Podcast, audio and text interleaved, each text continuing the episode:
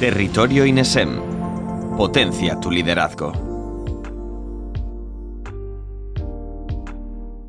Hoy tenemos el placer de contar con Manuel Fernández Villaverde, experto en Strategy and Branding con más de veinte años de experiencia en el sector Healthcare and Pharma. Bienvenido, Manuel, ¿qué tal estás? Hola, ¿qué tal? Bien, gracias por, por invitarme a poder hablar de, de esto. Gracias a ti por, por estar con nosotros. Vamos a hablar un poco de ti antes de empezar, de tu trayectoria, y así te conocemos un poquito más. Siéntete, por favor, libre de corregirme si digo algo que no es correcto, porque comenzaste como farmacéutico, de ahí pasaste de los ensayos clínicos al mundo de la publicidad, donde trabajaste en agencias como McCann Health o Sattler Genese como director médico y director de estrategia. Y es ahí cuando te das cuenta de algo clave: la importancia del branding, y entonces te especializas como docente e impartes talleres enfocados a la trayectoria estratégica. Aprovecho este punto para mencionar también tu certificación en distintas metodologías como Lego Serious Play. Finalmente, todo esto te lleva a fundar tu propia agencia especializada en el sector científico sanitario M O A. ¿Todo sí. hasta aquí? ¿Todo correcto? Todo correctísimo, efectivamente. Sí, está todo bastante relacionado. Estrategia, branding y la forma en la que hacemos workshops o talleres, bueno, pues va todo enfocado a lo mismo, a darle significado a lo que hacemos. Pues todo esto que, que nos resulta súper interesante eh, nos lleva a eso, a, a, que, a que vengas para hablarnos en profundidad del branding, de su potencial en health, de la importancia que tiene una buena salud de marca y lo tarde que la industria farmacéutica ha incorporado el branding a sus estrategias. Sabemos que la marca son las percepciones y sentimientos que viven en la mente del público. Tú mismo lo has dicho muchísimas veces, somos lo que significamos para los demás, y esto ha traído que la gestión estratégica se convierta en una necesidad real también para los productos de prescripción. Manuel, te quiero dar de nuevo las gracias por compartir este espacio con nosotros y enseñarnos todo lo que aporta el branding a la industria farmacéutica. Me despido, pero me quedo atenta a todo lo que nos vas a contar. Pues muchas gracias y, y hola a todos los que hayan decidido pasarse por aquí para, para escucharme esta diatriba sobre, sobre branding. Intentaré ser eh, más o menos breve, porque en realidad el mundo del branding es bastante extenso, y sobre todo quiero que quede claro que no pretendo pontificar ni dar una clase magistral ni sentar cátedras sobre lo que es el branding, pero sí que me gustaría, como ha dicho ella antes, compartir lo que para mí fue un descubrimiento eh, esencial, lo que fue una pieza clave para que todo lo que yo hacía tuviese sentido, para que todo encajara. Efectivamente, soy Manuel Fernández Villaverde y esto es Branding en Salud. Supongo que lo inicial, lo realmente importante, es empezar a definir qué es branding, más allá de decir que es una disciplina que sirve para crear, activar y gestionar marcas. Lo vamos a hacer desde tres puntos de vista. El primer punto de vista puede ser el más estético, que es el de los gurús, que al fin y al cabo es un poco la, la, la parte más bonita de, de, de explicar las cosas. Y voy a empezar contando, por ejemplo, el que a mí, uno de los que más me gustan, que es el de Jeff Bezos. Jeff Bezos dice que una marca es aquello que dicen de ti cuando no estás. Esto es interesante porque muchas veces, cuando en mi recorrido en publicidad y en consultoría, muchas veces que te reúnes con el cliente, con la industria farmacéutica, y te dicen, no, es que somos muy innovadores. Siempre me, te, me tengo que preguntarles, a ver, ¿sois innovadores porque vosotros decís que sois innovadores, porque vuestros clientes, porque vuestra audiencia creen que sois innovadores? No es lo mismo. Luego está la que para mí es posiblemente la más interesante, que es la de Wally Olins. Wally Olins es el padre del branding moderno, y, y resumiendo, lo que él pontifica es que es la promesa de, de una experiencia, pero una promesa que hay que cumplir. No vale que yo te prometa algo y luego no lo cumpla, de forma coherente, y eso es una palabra que me vas a escuchar bastante. Eh, y es otro punto que en la industria farmacéutica estamos empezando a caminar. ¿Qué experiencia queremos que tengan con nosotros los médicos, farmacéuticos, en realidad los profesionales sanitarios y, por supuesto, los pacientes? Luego podríamos pasar a la parte un poco más, como diría, académica, que es que la marca es un significado poderoso que da respuesta a una necesidad o motivación capaz de crear valor y preferencia que, gestionada adecuadamente, impacta positivamente en el negocio. Esto es una definición que hace Gravita, una de las grandes consultoras de, de, de, de branding, Y, y la verdad es que eso es muy detallada, pero en realidad a mí lo que me gusta es decir que el branding es una posibilidad, es la posibilidad de crear relaciones, de conectar con nuestra audiencia, porque en realidad va de eso, de conectar, de importarle a alguien. Somos lo que significamos para los demás. Luego tenemos definiciones negativas, que no es que me guste especialmente hacer definiciones en negativo, pero que sí que son importantes. El branding no es marketing, son disciplinas paralelas, relacionadas, pero una no está debajo de la otra. El branding es una parte muy estratégica sobre lo que significamos para los demás, y el marketing es cómo vamos a conseguir expresar o la parte táctica de esa estrategia. Eh, hay un chascarrillo en el mundo del branding que no voy a, a decir exactamente porque es un poco más soez, pero sí que utilizo el de mi compañero eh, Dani de, de, de una agencia sueca, que dice, bueno, el marketing es preguntarle a alguien para salir y el branding es aquella razón por la que te dice que sí. Pero esto, el branding, ¿cuál es? Eh, ¿Dónde radica la importancia de, de, de, de, del branding? Pues básicamente en la capacidad para aportar valor al negocio. Tengamos en cuenta que McKinsey dice que el ochenta por ciento del valor económico de una compañía está relacionado con sus intangibles. Y el mayor intangible que tiene una, mar- una empresa es su marca. Así que es importante empezar a, a plantearnos qué hacemos con esta marca. Pero ¿qué pasa en la industria farmacéutica? Porque esto es todo muy genérico. Bueno, en la industria farmacéutica estamos empezando a caminar un poco en dirección o la dirección que, que, que lleva muchos años haciendo las empresas de gran consumo. Y es que Eh, tenemos tres partes o tres mm, patas que creo que nos están obstaculizando como barrera para la, para la industria farma. Por un lado, la inercia. La inercia en cuanto que di- dicen, bueno, es que nosotros tenemos ya un brand book desde internacional, unas guidelines desde internacional que te dicen cómo es nuestra marca. No, os dicen cuál es vuestra identidad visual, cómo es vuestro logo, cómo es vuestros colores, pero no ese A D N que tienes como marca. Normalmente hay pocas empresas, en mi experiencia, que tengan muy clara cuál es su plataforma de marca. Luego veremos lo que es una plataforma de marca. Otro problema legal, compliance, lo entiendo, pero el branding, cómo gestionamos una marca, cómo la activamos, no tiene absolutamente nada que ver con, el, con la com- compliance. Es decir, hay que tener en cuenta cuáles son nuestras eh, limitaciones, pero ¿cómo lo vas a hacer? Olvidaos, no tiene nada que ver con compliance. Y por supuesto, la, los datos. En la industria farmacéutica estamos obsesionados con los datos, pero los datos son caducos y la gente no se acuerda de los datos. Tenemos que conectar, tenemos que importarles más allá de los datos. ¿Y cómo es un proceso de branding? Tanto de creación como de restyling, o como de activación de una marca, casi todos son más o menos iguales. Obviamente en cada casa, cada empresa, cada persona las hace de, a su forma, pero en general yo creo que todos compartimos la forma de, de, de estructurar un, un proyecto de branding. La primera, que es el diagnóstico, del diagnóstico, que es más o menos cómo vamos a conectar con nuestra audiencia, vamos a pasar a la estrategia, que es la parte de, de decir o de decidir cuál es el significado o qué vamos a significar para esa audiencia, cómo nos van a identificar, que es la parte de la expresión, y cómo vamos a lanzar, a activar y a gestionar esa marca. Pero vayamos paso por paso. El diagnóstico. Bueno, el diagnóstico posiblemente es la parte menos agradecida de todos los pasos porque necesita muchos recursos, muchas horas, leer mucho, trabajar mucho y a veces un poco tedioso, pero es clave, es fundamental en todos los proyectos el diagnóstico de saber dónde partimos. Digo, ¿de dónde partimos? Porque cuando nosotros hacemos un proyecto de, de branding, de marca, eh, tenemos que determinar hacia dónde queremos llegar. Es decir, tenemos que plantearlo como un viaje. ¿Dónde queremos ir? ¿Cuál es nuestro objetivo? Y también, ¿cuál es el punto de partida? ¿De dónde partimos? Porque si no sabemos dónde partimos, no sabemos muy bien cómo vamos a llegar allá donde queremos llegar. Y a partir de ahí lo que tenemos que analizar es qué Eh, cómo es el camino que vamos a encontrarnos y qué obstáculos nos podemos encontrar para llegar a esos objetivos. ¿Cómo lo hacemos? Bueno, lo voy a resumir mucho porque ya digo que son meses de trabajo. Primero empezamos con lo que es la auditoría interna, nos miramos hacia adentro, es decir, hacemos una radiografía de lo que tenemos, del estado de salud desde el que competimos, desde el que empezamos a trabajar.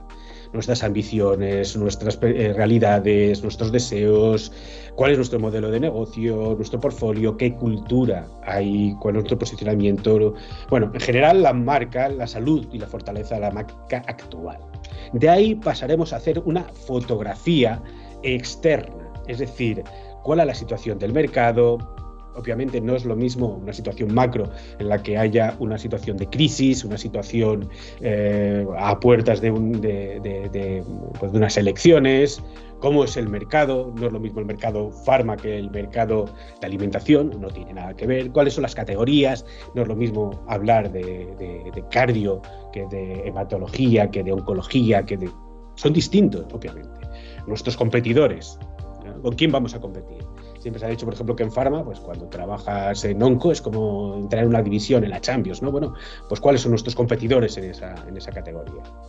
Y, por supuesto, tenemos que tener muy, muy en cuenta nuestras audiencias. En el sector Pharma tenemos distintas audiencias, a diferencia de otros sectores en el que tenemos a los médicos, tenemos a los pacientes, a los pagadores, a los acompañantes, bueno, a, a muchas audiencias y no todos van a responder a las mismas necesidades. Pero nuestra obligación es entender todas estas audiencias y entender cuáles son sus, eh, sus necesidades para poder intentar conectar con ellos a partir de resolver esas necesidades, que es lo que nosotros llamamos ese insight, ¿no? Eh, bueno, pues... Eh, normalmente eh, uno de los problemas que tenemos es que estamos muy centrados en pensar que todo es patient eh, focus, centrado en el paciente. Depende, depende. Hay, hay veces que es así, pero, pero como decíamos antes con Wally Olins, es esa promesa es de experiencia que tienes que, que, que, que tener con ellos y que sea coherente. Y a veces pues esa patient centricity no es del todo real. Y luego las tendencias. Las redes sociales. Yo sé que en el sector salud, en el sector farma, las redes sociales es un problema porque no podemos decir prácticamente nada. Eh, y no podemos hacer público, sobre todo con productos de prescripción, pero aún así se pueden hacer cosas. Hace nada acaba de ganar un premio de TikTok, una empresa, que no voy a decir cuál es, que sí que ha tenido cierto awareness de enfermedades porque no hablaba de, de, del, del producto, hablaba de la patología de una forma fresca, pues como es TikTok. Y luego en esas tendencias también hay que ver que tenemos que ser muy delicados. Ahora está muy de moda, el, el, o estaba muy de moda la parte del, del pinkwashing, el greenwashing, y ahora es lo contrario, es un poco a, a, a ver por qué estamos haciendo estas cosas y estamos vulgarizando. Supongo que muchos conocéis la acción de Teta y Teta, en la que dice que, bueno, pues que toda esta parte del lazo roso infantiliza la enfermedad o la comercializa, y que por mucho que tú, como seas la empresa que seas de aguas, vendas una botella rosa, lo que estás intentando es vender más, no ir a ayudar al cáncer. Bueno, estas son tendencias, por eso es importante tenerlas en cuenta a la hora de decidir qué vamos a hacer. El siguiente paso, una vez tenemos ese diagnóstico, ese punto que vamos a hablar, que es el insight, empezamos con la estrategia, esa estrategia que es el A D N de nuestra marca. Y como decía, la estrategia empieza desde ese insight, o sea, vamos a, a, a ver cuál es eh, esa percepción que tiene nuestra audiencia o cómo podemos conectar con ellos. Pero hay que distinguir dos tipos de insight, el insight de publicidad y el insight de marca. El insight de publicidad es lo que los planners llaman una verdad compartida por todos o una verdad verdadera, pero es una verdad que me, que me sirve para hacer una campaña con mayor o menor duración, y no es exactamente lo mismo que una campaña de marca o que una insight de marca. Eh, De publicidad tenemos la que decía Leo Burnett, que quien lo conozca es uno de los grandes de la historia de la publicidad, que un insight es algo que las personas no sabían que sabían de sí mismas. Y sin embargo, el de marca sería un poco más, como decía Steve Jobs, acércate más que nunca a tus clientes, lo más posible, para que puedas decirles lo que necesitan, antes incluso que ellos lo, eh, que ellos lo sepan. En definitiva, el insight es entender las principales necesidades y deseos de nuestra audiencia para conectar con ellos de forma diferencial y relevante, de manera que vas a ofrecerles, vas a resolverles desde tu propuesta de valor eh, esas, esas necesidades o esos deseos que tienen. En definitiva, es saber qué posición en la mente de tu audiencia quieres ocupar. Y a partir de ese insight, que nos va a servir para competir hoy y mañana, vamos a ir al territorio. El territorio, que viene del insight, es ese espacio desde el que vamos a competir, esa idea que queremos capitalizar, ese punto desde el que pivotar en todo lo que queremos contar. Claro, diré, no, pero ya hemos hablado antes del diagnóstico, del mapa que nos van a, a nuestro objetivo. Sí y no. Como decía Alfred Kostinsky, no es lo mismo el mapa que el territorio. El mapa es lo que tú crees que vas a conseguir y el territorio es lo que realmente vas a tener que caminar.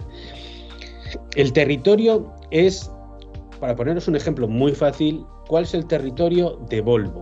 La seguridad. Yo voy a intentar ocupar en la mente de mi audiencia la posición de la seguridad. Seas o no el más seguro, porque no lo es o no lo era. Pero todo el mundo cuando piensa en Volvo piensa en seguridad. Y todo lo que yo haga a partir de ahora, y si lo veis, todo lo que hace Volvo siempre pivota desde el territorio de la seguridad. No quiere decir que vayas a olvidarte el resto de cosas que pueden ser interesantes para tu audiencia. Es simplemente modular de qué vamos a hablar más o menos. Y a partir de ese territorio, de lo que en branding se llama ese planeta en el que todos los de nuestra marca viven, vamos a pasar a la plataforma de marca. La plataforma de marca es el A D N, es nuestra mmm, Biblia, nuestros diez mandamientos, ¿no? Uh, en realidad es nuestro, a lo que, ese muro al que tirarle preguntas y que te tiene que responder. En una plataforma de marca tienes que responder a la misión, a la visión, a los valores, al posicionamiento, a tu personalidad, a tu esencia de marca. Bueno, aquí he hecho un pequeño eh, resumen, hay más, y dependiendo de, de cómo lo vayas a utilizar, pues tienes eh, o incorporarás eh, ciertos factores o no. Hay, de hecho, empresas que se dedican, empresas que tienen, perdón, sus propias eh, eh, plataformas de marcas hechas para su marca, en el que incorporan lo que creen que es necesario para, para su marca. Empezaremos con los valores. Bueno, los valores, es un, reconozco que es uno de los, de los temas que más me incendian, sobre todo en salud. Eh, los valores es aquello en lo que creemos como empresa. Antes decíamos que el territorio es el, el mundo en el que compartimos todos lo de la marca. Bueno, pues los valores es lo que creemos, aquello por lo que vamos a trabajar, ¿no? ¿Y por qué me enciende tanto la industria farmacéutica? Porque vamos tan atrasados que lo utilizamos o lo verbalizamos con algo que no son valores, que en este caso son principios corporativos. El otro día, bueno, hace tiempo ya hice un, un ejemplo, una comparativa de lo que son los distintos valores verbalizados por ellos mismos en la industria, en, en sus webs. Y si veis, eh, todos, por ejemplo, comparten integridad, mucho respeto, experiencia, coraje, pero eso no son valores. No te hace diferente, no, no, no vas a compartir con, con, eh, con tu audiencia esos porque todo el mundo los comparte, toda empresa. Por eso digo que estos son principios eh, corporativos porque es a partir de donde vas a, a, a competir. ¿Os imagináis, por ejemplo, uh, la Asociación Americana del R I F eh, diciendo que ellos no, no creen en la integridad o en el respeto?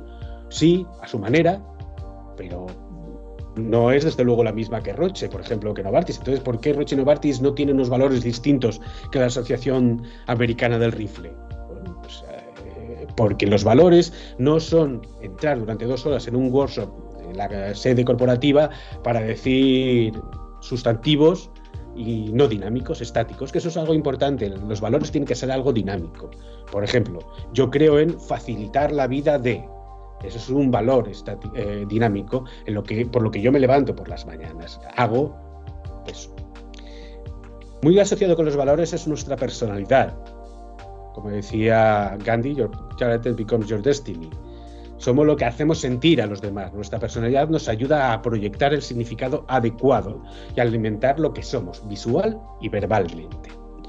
En esto supongo que además es la parte más conocida de lo que vaya a hablar, porque sí que es cierto que, que la personalidad se utiliza mucho, las, los arquetipos de Carl Jung, eh, que es un psiquiatra coetáneo de Sigmund Freud y que acuñó el término del inconsciente colectivo, en el que abogaba porque hay ciertas asociaciones inconscientes que, que, que comunes a toda la humanidad que se reflejaban en los, arti- en los arquetipos de personalidad, ¿no? Y, y bueno, son un poco los que utilizamos cuando queremos Eh, saber qué, mar- qué personalidad tiene nuestra marca. Normalmente estos son los doce arquetipos y todo el mundo dice, sí, yo quiero ser eh, Nike, eh, Apple o... bueno, pues Disney, lo siento, pero no, no, no, no necesariamente tienes que serlo. Y lo que no se dan cuenta es que la gran mayoría de las empresas son o lo que aquí se llama el, every, el everyman, que es un poco el acompañante, o el inocente, que no es malo, es bueno, es lo normal, porque hay que ser muy diferente para ser un hero, para ser un magician. Y de aquí, hablando precisamente de Apple, os voy a hacer un ejemplo de vídeo en el que tiene muy claro cuál es su personalidad. Hello, I'm a Mac. And I'm a P C. You know, we use a lot of the same kinds of programs. Yeah, like Microsoft Office. But uh, we retain a lot of what makes us us. But you should see what this guy can do with a spreadsheet. It's insane. Oh, shucks. Yeah, and he knows that I'm better at life stuff, like music, pictures, movies, stuff like that. Whoa, whoa, whoa. What, what exactly do you mean by better? By better, I mean making a website or photo book is easy for me, and for you, it's not. Oh, oh, that kind of better. Yeah. I, I was thinking of the other kind. What other kind? Bueno, ahí quedaba claro cuál es la personalidad de Mac y cuál es la de los P C, ¿no? Pues eso es lo mismo que tenemos que plantearnos. De ahí vamos exactamente a la esencia de marca, a la propuesta de valor. Y todo esto, eh, en el fondo, forma que tenemos desde la marca de responder a esa motivación o necesidad que hemos comentado antes. En realidad, ese camino que tenemos que seguir para llegar a ese destino que hemos hablado al principio con el diagnóstico, ese insight que habíamos dicho que queríamos, con el que queríamos conectar. Que verbalizándolo de una forma sencilla, es decir, el valor que te ofrezco es... Y pongo tres ejemplos. Eh, no te os puedo poner de farma porque yo digo que hay ciertas cosas que en farma todavía estamos un pelín por detrás. Pero bueno, Amazon. Es el supermercado del mundo. Spotify, escuchar música, música, perdón, sea donde sea. E IKEA, amueblar mi casa sin ser un experto. Como veis aquí hay partes interesantes. Ver que ellos han estudiado cuál es el insight del que quiere escuchar música, del que quiere comprar algo o del que quiere decorar su casa. Y lo han transformado en la propuesta de valor que ellos dan, en la esencia de su marca. La propuesta de valor o la esencia de marca tienen que ser frases muy cortas, de dos, tres frases, palabras como mucho. No vale hacer una retaila de veintisiete frases, eso es otra cosa. Que es precisamente, a lo mejor, el posicionamiento. Este posiblemente es el que más os suena. Es el más fácil de entender y no necesariamente el más fácil de articular. El posicionamiento nos ayuda a establecer eh, nuestra posición competitiva, definir nuestra actividad y nos ayuda a responder quiénes somos, qué hacemos y per qué, por qué perdón, somos importantes para ti. Tenemos distintas formas de hacer el, lo que es el positioning statement, pero bueno, en general casi todas responden un poco a lo que sería este esquema, ¿no? El público, nuestra audiencia, nuestra marca hace esto, que es un beneficio, tengo estas evidencias y estos resultados. Esto ha sido también un poco, como en Pharma siempre lo hemos hecho, sobre todo por la parte del beneficio y mis, benefic- y mis evidencias. Pero lo hemos hecho de una forma excesivamente eh, rústica, por decirlo de alguna forma. Es cierto que hay algunas empresas, como por ejemplo Sanofi, que ha hecho, por ejemplo, ahora un poco de restyling, o de rebranding, mejor dicho, y han hecho lo que es explicar ese posicionamiento. Como veis aquí, su estrategia es de su posicionamiento, y luego tienes formas distintas de cómo lo voy a contar, desde lo más racional a lo más emocional. Eh, no lo voy a leer entero, en realidad es solamente un resumen, pero es curioso cómo ver cómo al final, es en, en ese posicionamiento, terminan en la parte emocional con el We Chase the Miracles of Science to Improve People's Life, que en realidad es su propósito. Curioso, porque no es un posicionamiento, es su propósito. Y esto nos lleva precisamente a el propósito. Otra de las cosas que en la industria farma estamos un poco confusos y tiene cierta lógica. Porque el propósito es aquello por lo que, a ver cómo lo diría, el propósito es aquello por lo que el mundo es un sitio mejor gracias a que nosotros estemos. Pero el propósito, como veremos después, necesitamos que esté relacionado con nuestra, con nuestra actividad principal como industria farmacéutica. Este es el ejemplo que seguro que conocéis muchos de Nike. El propósito de Nike es decir, bueno, believe in something, even it means sacrificing everything. Este es un ejemplo de, de, de una campaña que lanzaron con Copernic, que fue un jugador de fútbol americano que tuvo mucha polémica en su momento y toda la, la, la bueno, la, bueno, no me saldrá. Eh, la opinión pública se lanzó contra ellos, bueno, seguro que, le, que, que, que termina su relación con él, les va a hundir. No, al contrario. Ellos hicieron, dijeron, no, nuestra forma, nuestro propósito es que el mundo sea un sitio mejor, porque bla, bla, bla, bla, bla, y vamos a apoyarle y vamos a hacer esta campaña. Y esta campaña es este anuncio. If people say your dreams are crazy, if they laugh at what you think you can do, good. stay that way. Because what non-believers fail to understand is that calling a dream crazy is not an insult. It's a compliment. Don't try to be the fastest runner in your school or the fastest in the world. Be the fastest ever. Don't picture yourself wearing O B J's jersey. Picture O B J wearing yours. Don't settle for homecoming queen or linebacker. Do both. Lose one hundred twenty pounds and become an Ironman after beating a brain tumor. Don't believe you have to be like anybody to be somebody. If you're born a refugee, don't let it stop you from playing soccer for the national team at age sixteen. Don't become the best basketball player on the planet. Be bigger than basketball. Believe in something, even if it means sacrificing everything. When they talk about the greatest team in the history of the sport, make sure it's your team. If you have only one hand, don't just watch football. Play it at the highest level. And if you're a girl from Compton, don't just become a tennis player. Become the greatest athlete ever. Yeah, that's more like it. So don't ask if your dreams are crazy. Ask if they're crazy enough.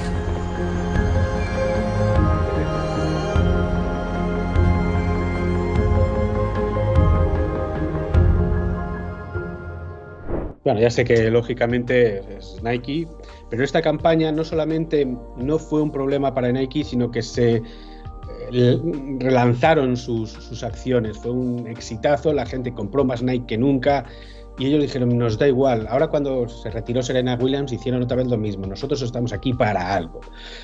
Y eso es precisamente lo que nosotros como Pharma tenemos que entender. Nuestro propósito es inherente a nosotros como sector. Nuestro propósito, el mundo es un sitio mejor gracias a nosotros porque salvamos vidas, porque curamos a la gente. Y muchas veces ahora se está empezando en algunas empresas farmacéuticas a perder eso, ese orgullo de lo que hacemos. Y entonces dicen que su propósito es salvar el planeta, ser sostenibles. Eh, me da igual, no, no es cierto. Nuestro propósito es nuestra visión. Aquí veis un poco, eh, según las, las webs internacionales de estas empresas, cuál es su propósito. La gran mayoría es mejorar la vida de la gente. Y esto es bueno. Bueno, hay alguna que no, por ejemplo, lo de Ferrer, bueno, pues esto sería un caso, porque generar un impacto positivo en la sociedad es per se lo que es la definición de, de propósito, pero no te dice cómo, porque además no está relacionado directamente con su, con su, con su acción principal. Pero bueno, eh, como veis, casi todos dicen más o menos lo mismo. Y esto no es malo, porque es lo que hacemos, es bueno. El problema es que no te permite diferenciarte de otras empresas farmacéuticas a partir del propósito. Pero es que el propósito no está para diferenciarte. Este intento ahora que todos tenemos propósito para vender más, no debería ser nuestro sentido. No debería ser por lo que nos hagamos relevantes, es lo que realmente somos. Pero bueno, esto podríamos hablar durante, durante muchas horas. Y esto precisamente nos lleva, perdón, a la misión, a la visión, ¿no? Eh, me extenderé menos porque seguramente esto lo conocéis más, aunque normalmente tampoco se, se, se modula bien del todo. La visión es la verbalización de nuestro objetivo. No solamente es empresarial, sino para qué, con la gente con que nos importa y nos rodea. No es qué, es para qué hago lo que hago, ¿no? Y es importante el, con la gente que nos rodea, porque uno de los grandes errores de la visión, de ese objetivo a, a largo plazo, es aquellos que lo hacen egocéntrico, como lo siento por Novartis, pero ser un líder no puede ser una visión, porque tú no puedes compartir con tu audiencia, con tus médicos, ser un líder o ser un referente en el mercado, porque a los médicos les da igual que tú seas el referente o no. Lo que ellos quieren, y eso es importante, es cambiar la práctica de la medicina. Eso sí, pero que tú seas el líder o un referente, no, es una visión. Y la misión es eh, entender qué necesitamos para conseguir llegar a esa visión que hemos dicho. Y todo esto, que sería un poco un resumen de lo que es la, la, la plataforma de marca, esa Biblia, ese A D N a partir del que vamos a trabajar, vamos a decir cómo nos van a identificar. Y esto es importante porque casi todos conocen lo que es la identidad visual, pero no se conoce tanto las otras identidades, la sensorial, la actitudinal, y, y, y, y, y se suelen quedar en esta parte de la identidad visual. Cuando hablamos de identidad visual es la parte más conocida de pues, lo que es el logo, los colores, y es cierto que tiene un papel fundamental, muy importante. El noventa y cinco por ciento de nuestros impactos al día son visuales. Pues eso, los folletos, los roll-ups, los eventos, todo muy visual. Pero eso solamente es la punta del, del iceberg de todo lo que es el branding. Y hay que tenerlo en cuenta, pero no solamente tener en cuenta esa parte. Eh, ¿Qué es importante? El diseño debe responder de forma coherente y flexible. Es decir, eh, no hay que ser excesivamente estrictos en cuanto que eh, a corto plazo es es, puede que necesite cambiar partes de, de, de la parte visual, pero a largo plazo hay que ser coherente, hay que tener una serie de recursos principales en los que siempre vas a utilizar. Goebbels decía o hablaba en sus once principios de la propaganda nazi sobre esa coherencia, siempre hay que decir lo mismo, por lo menos parecido, aunque luego visualmente sea distinto. Y os pongo un ejemplo. Siempre basado a base en la estrategia, en esa plataforma, cómo ha ido modificándose Apple durante los años, ¿no? Las compañías que apuestan por el diseño tienen un crecimiento de hasta el doble del promedio de la industria, ¿no? Eso no hay duda. Mejor dicho, hay menos dudas en cuanto a que el diseño sea crecimiento y sea competitivo. Pero, como hemos dicho, hay que ser diferente o diferenciarnos de forma relevante. En un mundo tan atomizado como es el pharma, eh, sobre todo en algunas patologías, hay que defenderse de forma relevante. Yo siempre pongo el ejemplo, pasa con el ejemplo de, de, de, de las entrevistas del Banco Sabadell.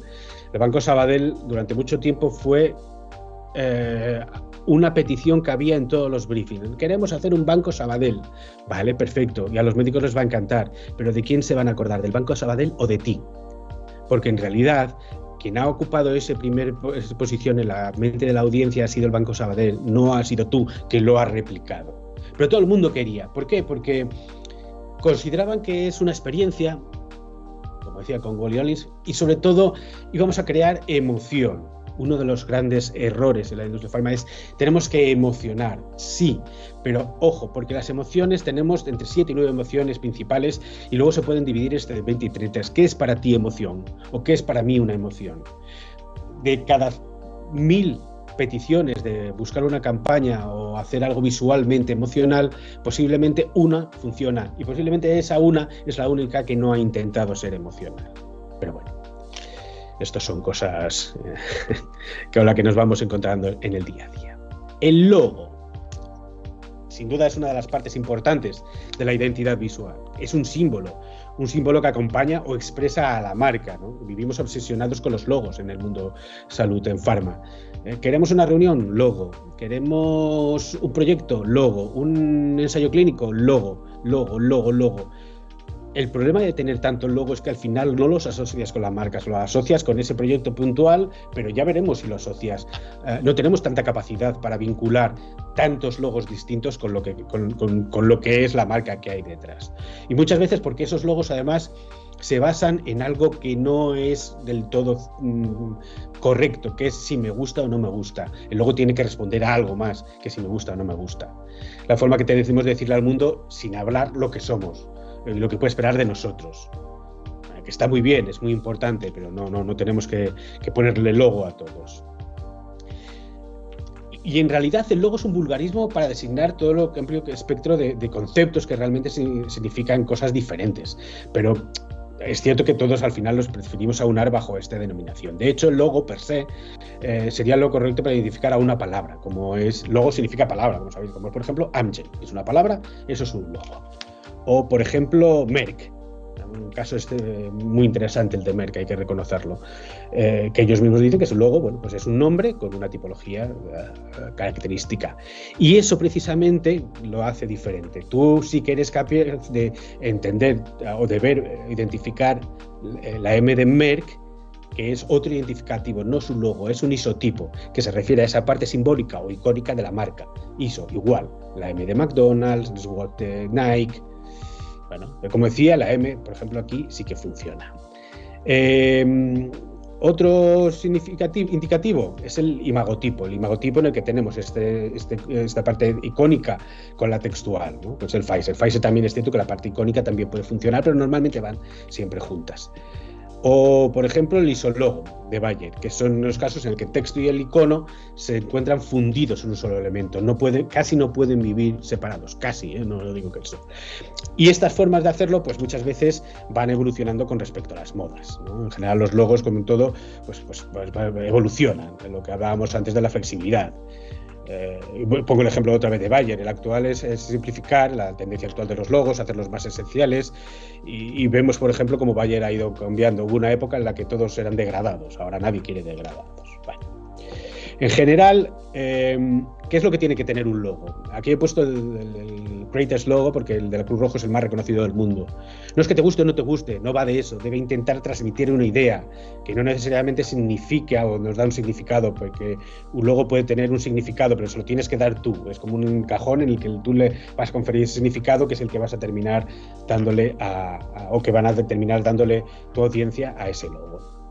Y a la hora de, de diseñarlo, pues debe ser simple, original, re, representativo, escalable, memorable, durable y relevante. Eh, pero bueno, eh, eso es, es todo muy teórico. Dentro de la parte visual hay una parte muy, muy importante, que es la del, la del color. Hay incluso libros sobre, sobre eh, psicología del, del, del, del color. Eh, y bueno, pues nosotros en Pharma, por X, por lo que sea, estamos muy obsesionados, por ejemplo, con el azul. El color preferido, armonía, serenidad, seguridad, confianza, simpatía. Pues sí, es respiratorio, es neurología, pero en realidad podría ser todo, ¿no? Y, y a veces nos obsesionamos, el rojo, el rojo es de cardiología, es dolor, es sangre. Bueno, pues Lilly, por ejemplo, es rojo, y nadie ha dejado de trabajar por Lilly porque lleve un color rojo, ni lo ha asociado a la cardiología precisamente. Bueno, son, son cosas de, de, de trabajar los colores. La tipografía. Bueno, nuestra, vez, nuestra voz cuando no hablamos. Merck tiene su propia tipología, pero el otro día pues, estuve en una farma, no tenían, ya no os digo la plataforma de marca, simplemente ni siquiera el brand book de identidad visual, sino que no tenían una tipología con la que trabajar. Bueno, yo veo esta tipología y sin ver Merck sé que es de Merck. Me, me estás haciendo un impacto eh, sin decir que eres Merck.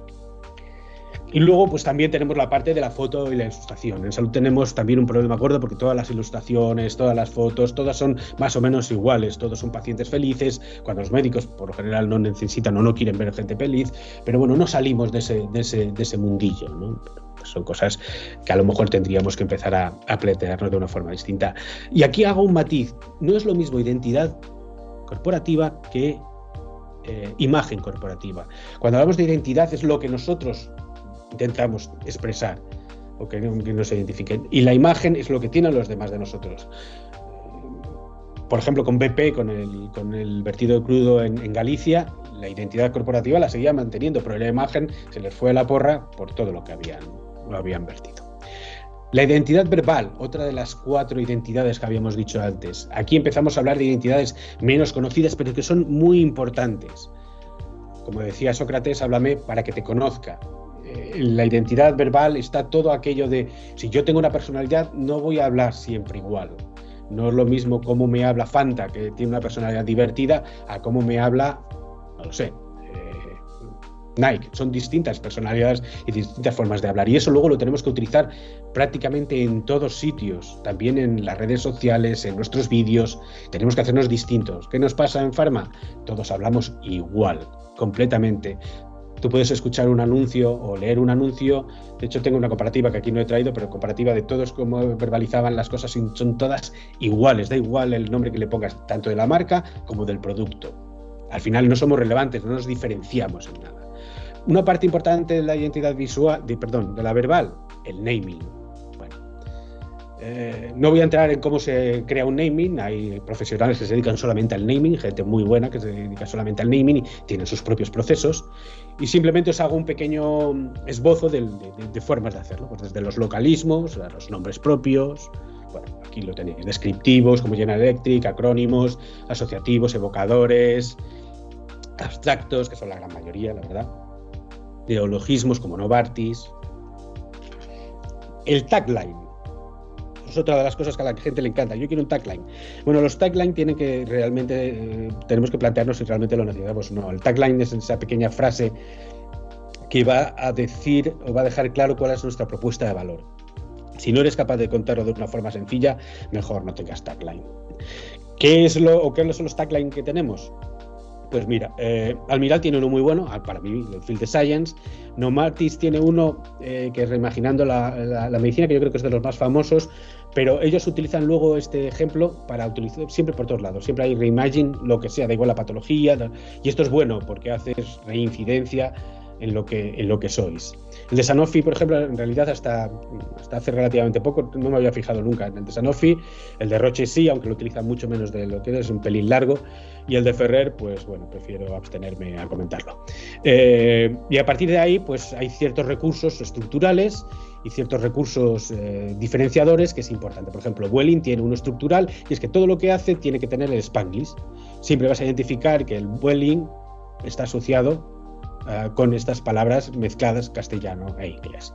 Y otras que son eh, diferenciales, como puede ser, por ejemplo, la I N G con la vida naranja, pues en todos los sitios pone naranja, naranja, o Deloitte en su de matters, matters, matters, matters. Y de ahí, obviamente, a la parte de la narrativa, cómo vas a contar o cómo cuentas tu historia, cómo cuentas tu producto, cómo cuentas tu marca. Esto es algo que en Pharma estamos completamente olvidados. Lo hacemos solamente cuando queremos hacer un lanzamiento de un producto para contarlo, para que la red de, de ventas lo cuente. Pero es algo puntual, que no responde a una estrategia, que no responde a, responde a esa a, plataforma de marca.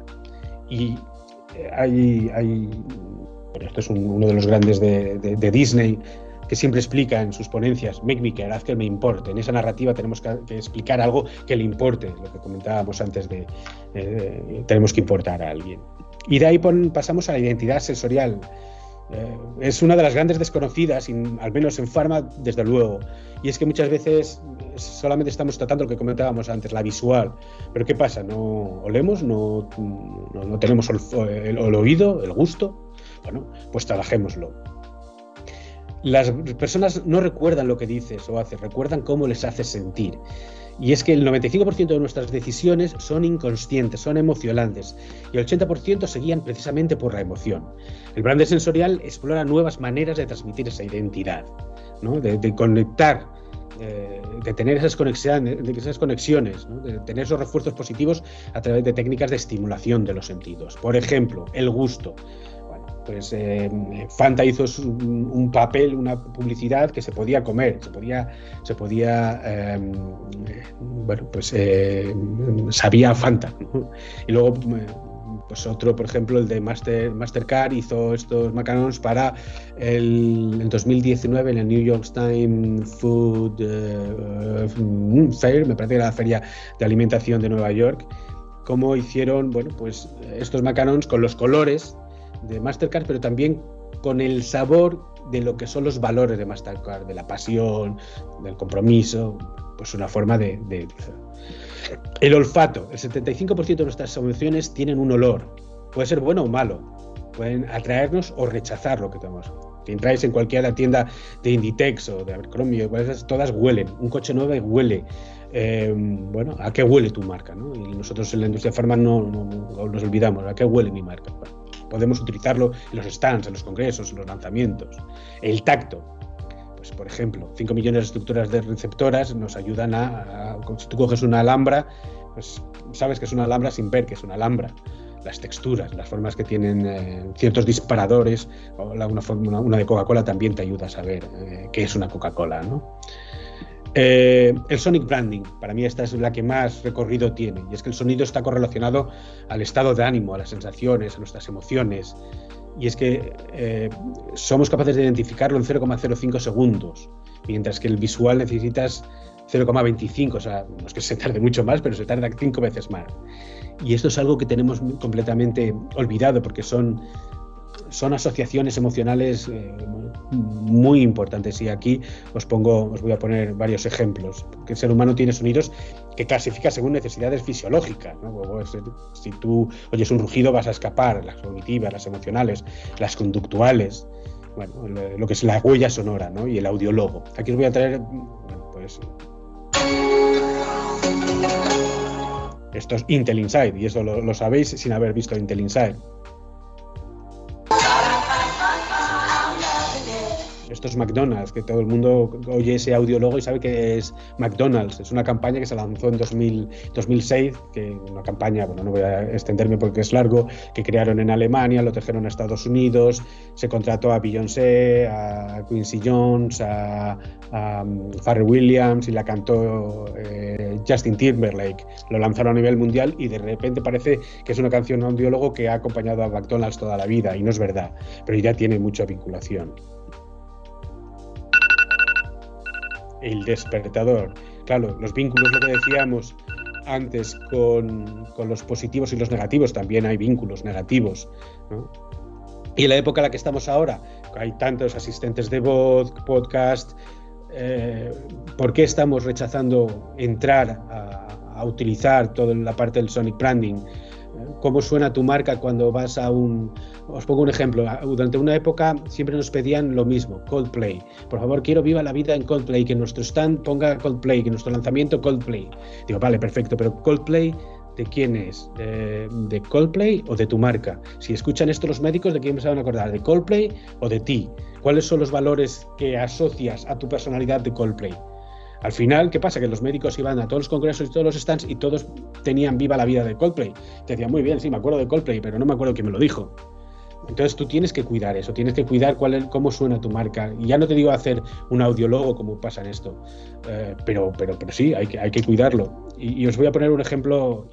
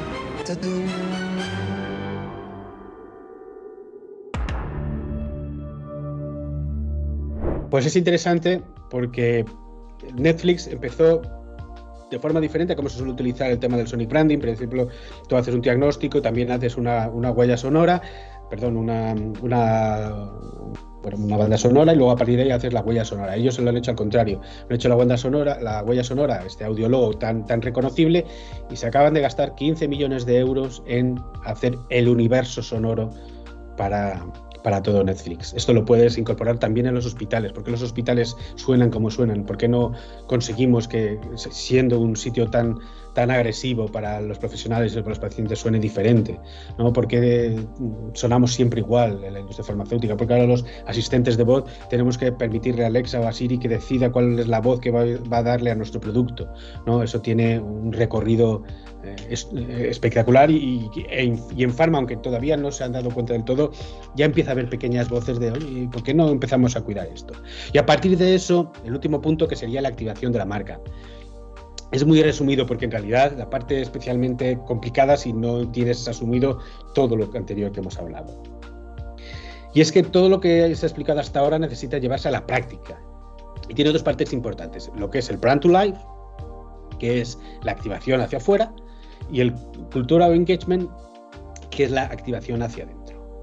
En la primera, que es lo que es el brand to life, eh, tenemos que entender qué se supone activar la marca. Activar una marca es construir, construir perdón, esa experiencia, determinar qué vamos a hacer, cómo vamos a hacerlo, qué vamos a transmitir, cómo vamos a transmitirlo, o qué vamos a vender y cómo vamos a venderlo. Es la forma que tenemos de construir nuestra propia experiencia de marca. Con todo esto analizado, tendríamos que crear ese plan de activación en el que vamos a intentar tener una parte de awareness, nos van a conocer, vamos a tener un engagement y una lealtad futura. Es un poco lo que pasa con, con, con, con los productos de la industria farmacéutica. Lo que pasa es que nosotros lo lanzamos, hacemos el awareness y, y creemos que el engagement y el loyalty, esto es en un mes. No, un buen activation plan puede durar años, porque no es de un día para otro y hay que hacerlo con cabeza. Las marcas se construyen desde dentro para poder expresarlas hacia afuera. Y es lo que hablábamos de la cultura o el engagement, ¿no? No vale que todo esto se los cuenta exterior cuando no se lo cuento a los de dentro. Los de dentro son los principales embajadores. ¿Y cómo se suele utilizar? Pues es algo parecido a la externa, pero con lo que es el no, eh, believe and live. Si yo digo que, bueno, que somos una empresa dinámica, yo tengo primero que saber que soy una empresa dinámica, que creer que soy una empresa dinámica y que vivir que soy una empresa dinámica. Y todo siempre desde la coherencia. No es algo puntual que se haya, cuando hacemos una marca la lanzamos y punto. No, hay que seguir contando qué es lo que vamos haciendo. Y luego la gestión, la gestión de la marca, que hay que vigilar por la marca. En las empresas más grandes normalmente suele haber un director de marca, que se pega con todo el mundo precisamente para velar porque las cosas eh, se gestionen bien o se vigile bien, que, que, que corresponda todo con, con esa estrategia de marca. Eh, y por supuesto los brand guardian, que son gente un poco más eh, de nivel medio, que están para controlar esa consistencia, esa coherencia. Luego por supuesto la, gest- la gestión, que también es, per- es, es, es constante, no es permanente, no es algo puntual, pues tenés que, te- que evaluarlo y tener unos K P Is. No son unos K P Is que te permitan evaluarlo de un día para otro, pero existen K P Is que te van a ayudar a saber cuál es la salud de tu marca, ¿no? Y qué cosas tienes que mejorar. O...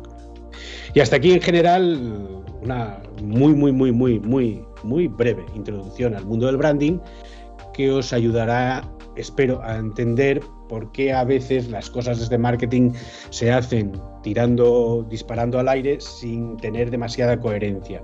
Si yo no soy capaz de entender que tengo que hacerlo de forma consistente y coherente, eh, y hoy te vengo con una personalidad y mañana con otra, hoy te vengo con una tipografía, mañana con otra, hoy te vengo con, te hablo de una forma y mañana de otra, al final los médicos, los profesionales de la salud o los pacientes, que son gente normal, dirán: tú tienes una personalidad múltiple, y tiendo a no fiarme de la gente con personalidad múltiple. Y fundamental, la, el branding no es una inversión, sino que es lo que me ayuda a decidir esas inversiones, lo que me ayuda a tomar decisiones. Si yo como marketing quiero hacer un plan táctico, tengo que preguntarle a la plataforma de marca si lo que voy a hacer corresponde con lo que realmente soy.